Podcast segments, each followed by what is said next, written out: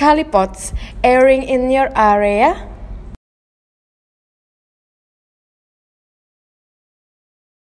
Halo guys, kembali lagi bersama saya Bayu Saya Nana, dari Caliber Watch. Kali ini memasuki Calipods episode kedua. kedua. Kita akan bahas soal apa nih mas? Kita akan membahas soal jodoh. Soal jodoh dan bagaimana mencari jodoh menggunakan digital marketing. Stay tuned.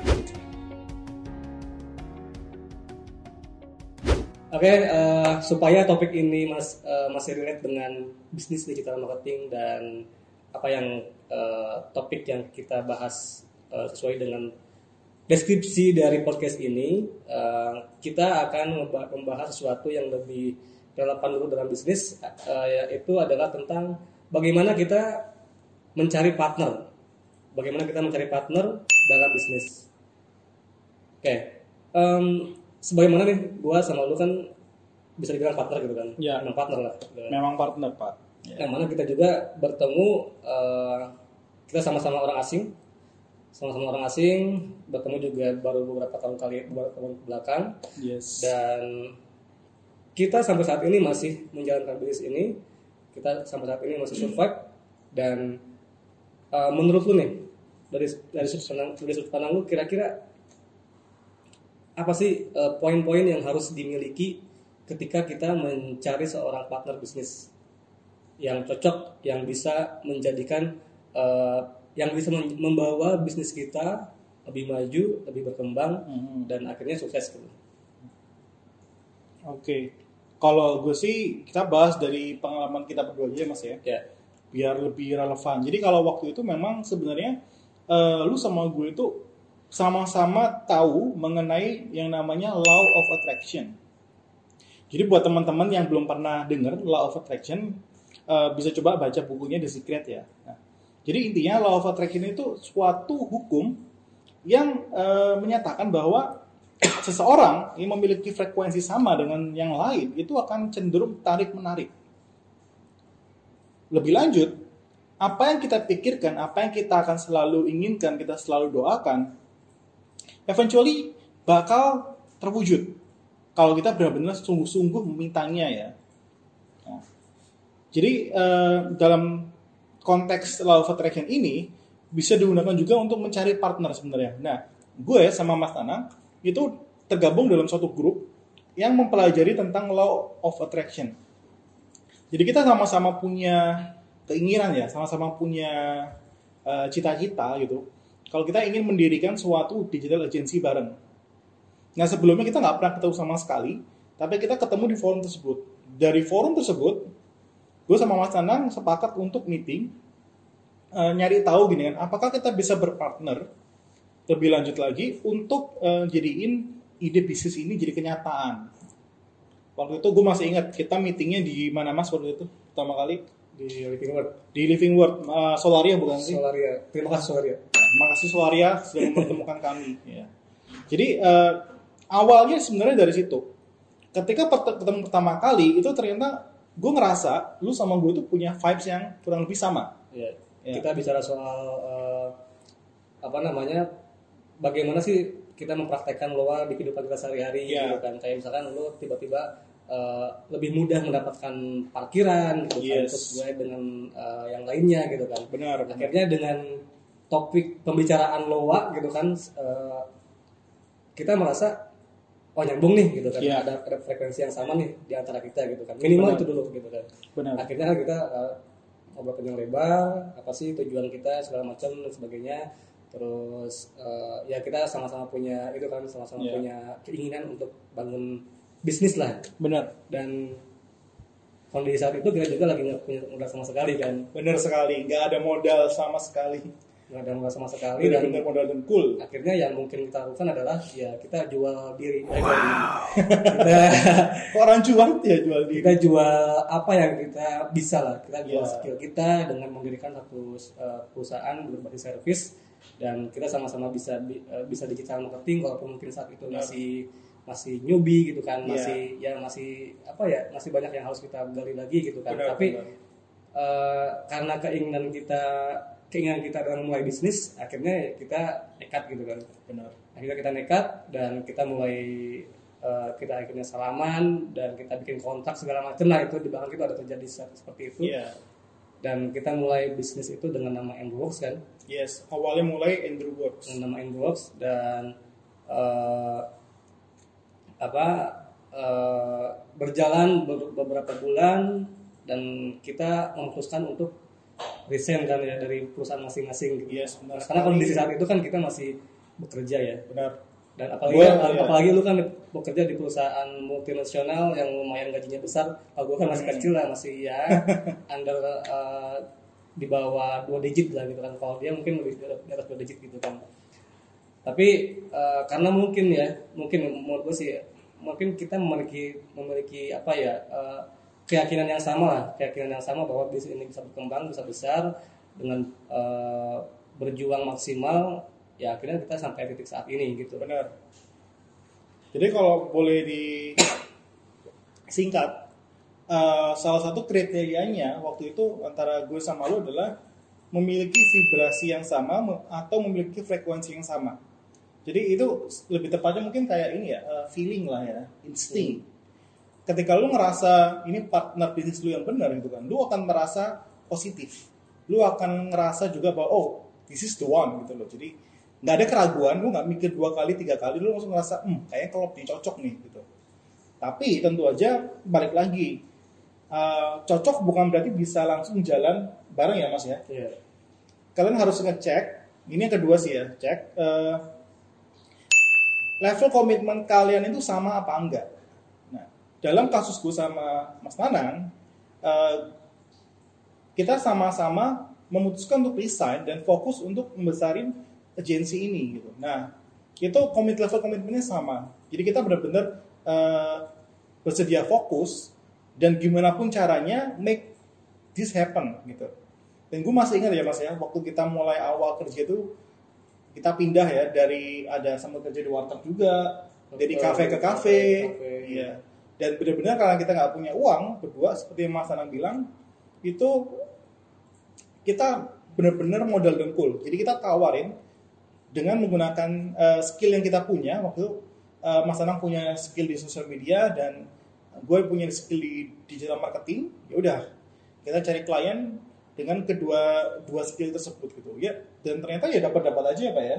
Ya dapat berarti dan akhirnya kan eh, ya sekarang menjadi ya dan Works, sekarang eh, jadi seperti ini seperti ini gitu kan. Iya. Dengan kondisi eh, ya kita udah mulai dipercaya oleh berbagai klien dari tingkat mulai mungkin UKM sampai perusahaan-perusahaan besar gitu kan. ya dan bahkan kita juga dapat klien di luar negeri ya pak ya Luar negeri juga. dari Kanada ada dari Hong Kong juga ada Eh, ya lumayan banyak lah dan itu benar-benar kalau gue kadang kalau inget terharu juga sih ya sama achievement so far Ya berarti kalau misalkan dirangkum nih, eh, kira-kira ini buat teman-teman yang mungkin mendengarkan podcast ini ya, bagaimana sih menurut lu ya, eh, apa sih yang harus mereka lakukan supaya mereka bisa mendapatkan partner yang tepat? oke Mungkin step by stepnya itu ngapain aja sih gitu? Oke, kalau gue boleh rangkum, yang pertama adalah yang pasti kalian harus terutama ya mengenal diri kalian sendiri. Kalian tahu eh, kelebihan kalian itu apa, kekurangan kalian itu apa. Terus dari sisi kekurangan ini kalian tanya, apakah eh, apakah saya punya waktu untuk mempelajari semua yang menjadi kekurangan saya ini? Apakah saya punya dana untuk eh, untuk hiring orang untuk melakukan semua kelemahan saya ini. Nah, kalau misalnya yang pertama hmm, kalian nggak punya waktu dan nggak punya uang juga yang kedua, ya berarti lebih baik kalian cari partner yang bersedia melalui jalan tersebut bersama kalian.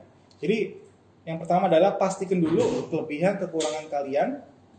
Dan kalian tuh maunya apa sih yang kalian cari dari partner kalian. Jadi definisikan dulu. Dalam hal ini waktu itu gue eh, nyari partnernya memang orangnya tuh yang eh, kalem yang pertama. Eh, kemampuan analisanya bagus ya kalem banget. Ba- bapak lumayan kalem. Kalau yang kedua kemampuan analisanya bagus. Eh, yang ketiga pemikiran terstruktur. Dan yang keempat waktu itu berani mengambil resiko. Dan ya bapak memiliki kemanfaatnya gitu. Iya. jadi buat saya sih nggak ada kebetulan ya. Sekali lagi saya percaya kalau law of attraction itu benar adanya dan itu yang terjadi. Yang kedua adalah gabung ke komunitas. Jadi eh, kalian cari tahu gitu kan kira-kira partner kalian ini habitatnya di mana sih gitu? Ya. mereka stay itu di mana? Yaudah kalian coba eksis di situ say something gitu kan? Untuk menarik kira-kira orang-orang yang sevisi misi dan memiliki eh, keku- memiliki kelebihan yang kalian cari. Itu itu yang kedua. Yang ketiga adalah begitu kalian sudah menemukan kalian coba aja ketemuan dan pastikan level komitmennya sama. Kalau level komitmennya sama bisa jalan Ya, itu yang kita lakukan sih. Mungkin eh, ada lagi ya mungkin dari dari ada lagi mungkin yang tips lain tapi itu itu hal yang kita lakukan sama-sama. Saya juga dulu kan eh, apa namanya awalnya awalnya pengen bisnis dan mencari partner itu kan eh, apa saya mencari men- menemukan diri saya diri, diri saya terlebih dulu gitu Ya. kan Eh, apa kekurangan saya eh, siapa saya sebenarnya gitu kan dan apa kelebihan yang saya miliki gitu kan. Dan eh, siapa sih yang bisa melengkapi kekurangan yang saya miliki gitu gitu kan. Makanya eh, saya apa join ke sebuah grup komunitas yang energinya positif- tentunya. Ya. terus di sana juga eh, kebetulan mereka itu di sana tuh eh, mereka juga interestnya sama. Dia interestnya digital marketing interestnya eh, law of attraction terus interestnya juga bisnis online. bisnis online entrepreneurship gitu kan makanya saya saya rasa di sini mungkin tempat yang paling tepat untuk mencari partner gitu kan Yes. dan ya akhirnya kita ketemu dipertemukan dan sampai saat ini gitu benar Oke, jadi itu teman-teman eh, sharing dari kita bagaimana sih kita eh, sampai saat ini dan kita masih berpartner dengan baik gitu dengan Ya. sama-sama dan menjalankan bisnis ini sampai nanti ya harapannya nanti bisa lebih besar dan lebih sukses gitu kan. Iya, sampai IPO ya Pak ya? Sampai IPO, sampai IPO. Doakan IPO. teman-teman kali bro IPO. Oke, eh, tapi ada beberapa pertanyaan yang mungkin unik sih, ada pertanyaan unik dari dari saya Apa dan teman-teman yang lain mungkin yang masih para jomblo gitu kan. Eh, Oke. Tadi kan kita bicara partner eh, partner bisnis ya. Ya, Dan partner bisnis. kita menjadi partner secara online sebenarnya kan. Kita Benar, ber- benar. bertemu eh, kita sapa-sapaan melalui online terus eh, kita juga ya akhirnya mungkin kita tukeran nomor WhatsApp terus akhirnya ketemuan gitu kan. Tapi awalnya itu kita bertemu secara online. Jadi melalui Facebook group, melalui Facebook pribadi dan ya itu online gitu melalui chatting segala macam gitu kan. Nah, em, bagaimana menurut lo nih? Bagaimana kalau kita bicara soal eh, pasangan, pasangan hidup, Oke, pasangan hidup. pasangan hidup memungkinkan nggak sih kita? eh, ya mungkin ada ya cerita-cerita di di online di apa eh, cerita teman-teman yang ketemu jodohnya secara online mungkin ada. Ya. Tapi eh, prosesnya seperti apa sih? Memungkinkan nggak sih kita menemukan jodoh yang tepat secara online eh, dengan mungkin digital marketing atau sosial media atau apa pun bentuknya, tapi secara online gitu. Akhirnya eh, sampai akhirnya, oh kayaknya ini jodoh gue nih gitu kan. Minimal minimal eh, ketemu, oh ini jodoh gue nih. Akhirnya kita ajak eh, mungkin ajak ketemuan segala macam gitu kan. Kira-kira prosesnya apa sih yang harus dilakukan? Oke. Menurut lu, posi menurut lu possible nggak sih kita mencari jodoh secara online?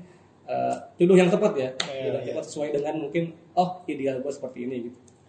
Ya bisa-bisa aja sih. Secara teoris bisa. Karena kalau secara digital marketing nih ya, Hmm.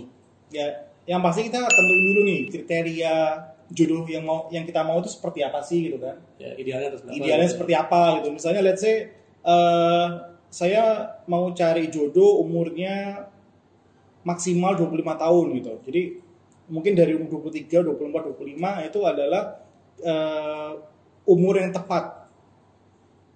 Oke, terus yang kedua cari nih interestnya gimana. Misalnya kalau kalau kalau gue nih ya, gue suka nonton film action misalnya gitu kan, dan gue juga suka uh, hal-hal yang berbau Jepang gitu kan. Gue pengen jalan-jalan ke Jepang, gue pengen uh, coba naik Shinkansen gitu kan ya. Hmm. Yaudah gue akan cari yang sama karena gue pengen berpetualang bersama dong asumsinya dengan dia, pengen traveling bersama.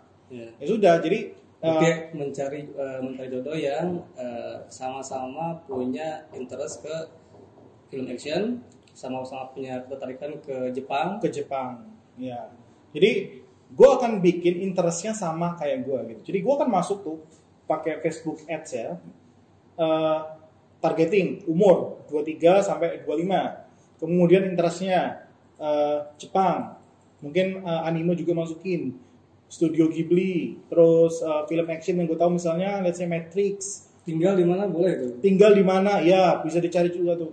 Mau tinggal mau pulang kampung bareng misalnya ke Surabaya ya udah carinya yang tinggalnya di Surabaya atau terus kalau misalkan frequent traveling gitu kan frequent Iya. traveler dari Surabaya ke Jakarta. Nah itu bisa. Kayak misalkan eh, ini agak sensitif nih biasanya jodoh tuh harus sesuai dengan sama-sama satu agama misalkan. Ya. Itu bisa juga itu. Oh bisa jelas. Di interestnya bisa diatur seperti itu. Jadi interestnya nih eh, sama-sama yang eh, Kristen sama-sama yang Muslim buat lo gitu kan. Bisa juga gitu ya udah. Tinggal masalahnya tinggal ads kreatifnya nih. Berarti ads kreatifnya tapi ya menurut gue sih nggak bisa langsung bilang halo kenalin saya Bayu dan saya mencari jodoh ya. Nggak bakal nggak bakal ada yang mau deket juga lu siapa gitu. ya. iya gitu kan. Paling kalau yang gue akan gue lakuin sih gue akan bikin semacam video introduction gitu kan. Eh, yang sifat yang bisa ditujukan untuk ke nyari calon klien sama nyal- cari calon jodoh juga gitu. Jadi let's say gue bikin video tentang eh, diri gue sendiri yang menunjukkan kualitas gue tuh kalau misalnya gue tajir terus gue juga orangnya eh, entrepreneur gitu kan membantu eh, UKM untuk naik level dengan menggunakan digital strategi gitu Nah, terus gue masukin bercandaan gitu kan. Plus saya jomblo. Hmm.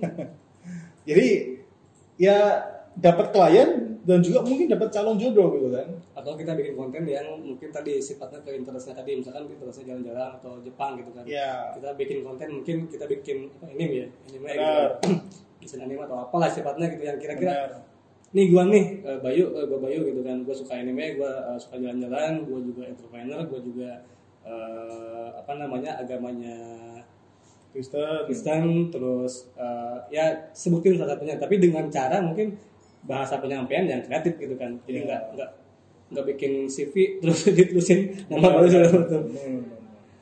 jadi tetap harus ada ada cara kreatif yang memungkinkan calon kalian juga interest gitu buat, buat Benar. nonton buat "Ah, siapa nih gitu kan Eh, kalaupun kalian mungkin nggak ganteng atau, mungkin yang eh, apa nama dari dari dari segi look biasa-biasa aja Iya. kalau misalkan kalian tunjukin kualitas hidup Yang kalian lainnya, yang lainnya ya Iya. tetap aja mereka juga akan interest gitu kan ketika anda tajir, ketika anda punya duit, tampang bukan masalah. Maka bukan masalah. Oke, eh, berarti teman-teman yang masih jomblo, kalian bisa coba digital marketing untuk pencarian jodoh kalian. Ya, coba aja mungkin budget lima puluh ribu per Ya, hari dong, gitu kan. per hari lah ya. Just for fun coba aja. Just for fun Tapi kalau aja. gagal jangan cari saya ya. Ini juga bisa di casting untuk eh, apa namanya untuk kalian belajar digital marketing Iya. lah, belajar bagaimana menjalankan digital ads segala macam gitu kan. Benar. Sekaligus membangun personal branding kalian juga kan lumayan tuh bisa dapat Iya, followers. bener gitu. tuh bangun personal branding. Kalau kalian influencer atau pengen jadi eh, apa namanya itu Instagram selebgram, Instagram juga bisa bisa coba cara seperti ini. Oke? Oke, dan eh, Mhm. cara tadi juga bisa digunakan untuk bisnis kan. Jadi ya bisa. kalau kalau kalian punya bisnis. kalau kalian punya bisnis dengan kriteria customer misalkan eh, dia customer gue adalah perempuan, terus eh, tinggalnya cuma di Jakarta gitu kan, terus dia usianya cuma dua eh, 20 sampai 25 ideal customer kita tuh 20 25 terus dia sering jalan-jalan produk yang kita tawarkan adalah mungkin eh, apa ya tiket pesawat misalkan gitu kan nah Kita pesawat langsung ke hati. atau paket bimbingan gitu kan. Nah, kita bisa melakukan seperti itu. Artinya kita bisa mentargetkan orang yang tepat eh, sesuai dengan kriteria yang sudah kita tentukan sebelumnya. Nah, Tergantung nanti kita kalian apa namanya implementasinya, bagaimana eksekusinya, bagaimana kreatif ads-nya, bagaimana kontennya, ya itu yang harus dipikirkan lebih dalamnya lagi gitu. yes. Oke, em, apa lagi ya? Mungkin itu aja podcast kali ini Eh, episode 2 episode episode 2 disebutkan sekian. Sorry agak beribut saya agak masih agak gugup soalnya. apa-apa. Oh, episode 2 ngomong aja soalnya. Oke. Oke guys, jadi eh, sampai di situ aja pembahasan kali ini. Eh, see you at the next Kalipods. See you. Bye bye. Thank you.